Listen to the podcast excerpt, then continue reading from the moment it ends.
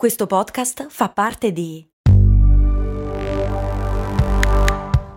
Voice Podcast Creators Company.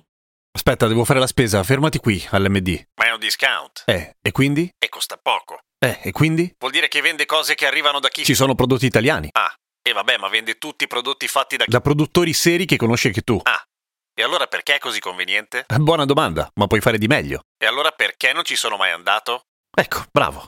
Almeno provalo. Apri il freezer, lo richiudi. Ti sei dimenticato di prendere l'ultima cosa. Riapri il freezer. Non lo riapri, è incollato. Ma perché?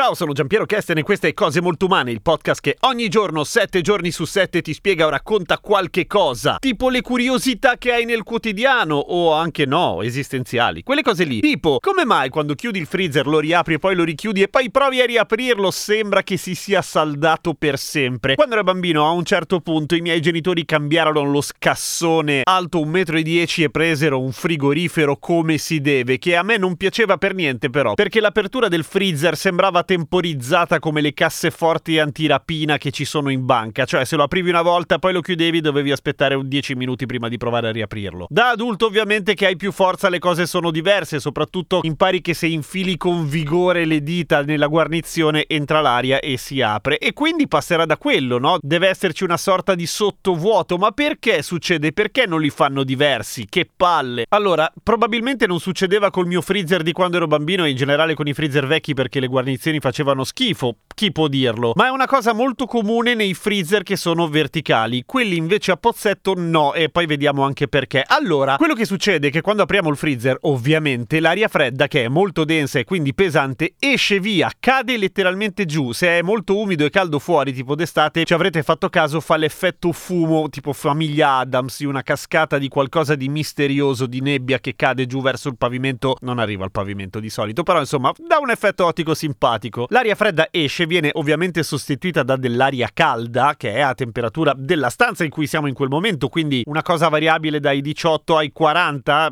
in Italia, una cosa del genere. Nel momento in cui lo chiudiamo, quell'aria si raffredda rapidissimamente, perché il freezer fa quello che deve fare, frizza. Solo che essendo stata calda quando è entrata, è molto meno densa dell'aria fredda, per cui di fatto si provoca un vuoto, nel senso che raffreddandosi diventa più piccola, ok, so che non si dice così, ma rende l'idea. L'aria che è entrata diventa più piccola e quindi ciuccia verso di sé lo sportello del freezer. Si crea un vuoto importante? No, anche se misurato con un barometro è praticamente irrilevante la differenza, è molto molto piccola, ma quello che fa la differenza in questo caso è la superficie dello sportello, che è ampia, è grande, è tanta roba, per cui un sacco di superficie sulla quale la pressione esterna al freezer esercita la sua invisibile potenza. Infatti è molto più comune questa cosa nei freezer che hanno lo sportellone ancora più grande, nel senso che più grande lo sportello, più grande la superficie, più grande la forza che dobbiamo opporre noi rischiando di scassare la maniglia del freezer. E perché non pongono una soluzione a questo fatto? In realtà la pongono la soluzione, nel senso che i freezer non sono, rispetto a quello che si potrebbe pensare, del tutto ermetici. C'è una sorta di valvola di sfogo dove ovviamente l'aria passa ma molto lentamente, altrimenti sarebbe un casino raffreddarlo, cioè entrerebbe continuamente aria calda. Ma nella maggior parte dei freezer questo buco c'è, che è anche la ragione per cui dopo qualche minuto in realtà non è più necessario fare tanta forza per aprire il freezer. Non perché a un certo punto le guarnizioni di per sé cedano. Le guarnizioni, se tutto va bene, sono abbastanza ermetiche, via. Perché nei freezer a pozzetto, che per intenderci sono quelli orizzontali, quelli che tiri lo sportello su tipo cofano o tipo bara, la cosa è diversa? Dovrebbe essere peggio perché lo sportello è molto più grande e in genere sono industriali, per cui molto più freddi. In realtà non succede perché l'aria fredda, densa, letteralmente cade quando noi apriamo un freezer verticale. È un po' come aprire, che ne so, un armadio pieno d'acqua, ovviamente cade giù. Se apri un baule pieno d'acqua, mm, la- l'acqua non esce, cioè uscirà dal baule perché non è fatto per quello, però non nel momento in cui... Insomma, l'aria fredda rimane lì. Ovviamente si scalda un pochino a contatto con l'aria calda, ma non viene sostituita come se fosse appunto una vasca che viene svuotata, cioè oppone la sua resistenza. E quindi questa cosa non succede. Come si risolve nel frigo normale? Mettendo le dita nella guarnizione. Oppure usatelo per fare un esercizio d'attenzione, cioè aprite il freezer, fate mente locale pensate a quello che dovete fare e fatelo e prendete tutto in un colpo solo. Genio! Seguimi su Instagram, sono Radio Kesten e clicca segui su cose molto umane che è importante, ma soprattutto è importante se ti piace questa trasmissione, spammala in giro così tante persone troveranno delle risposte a un sacco di domande che tutti ci poniamo.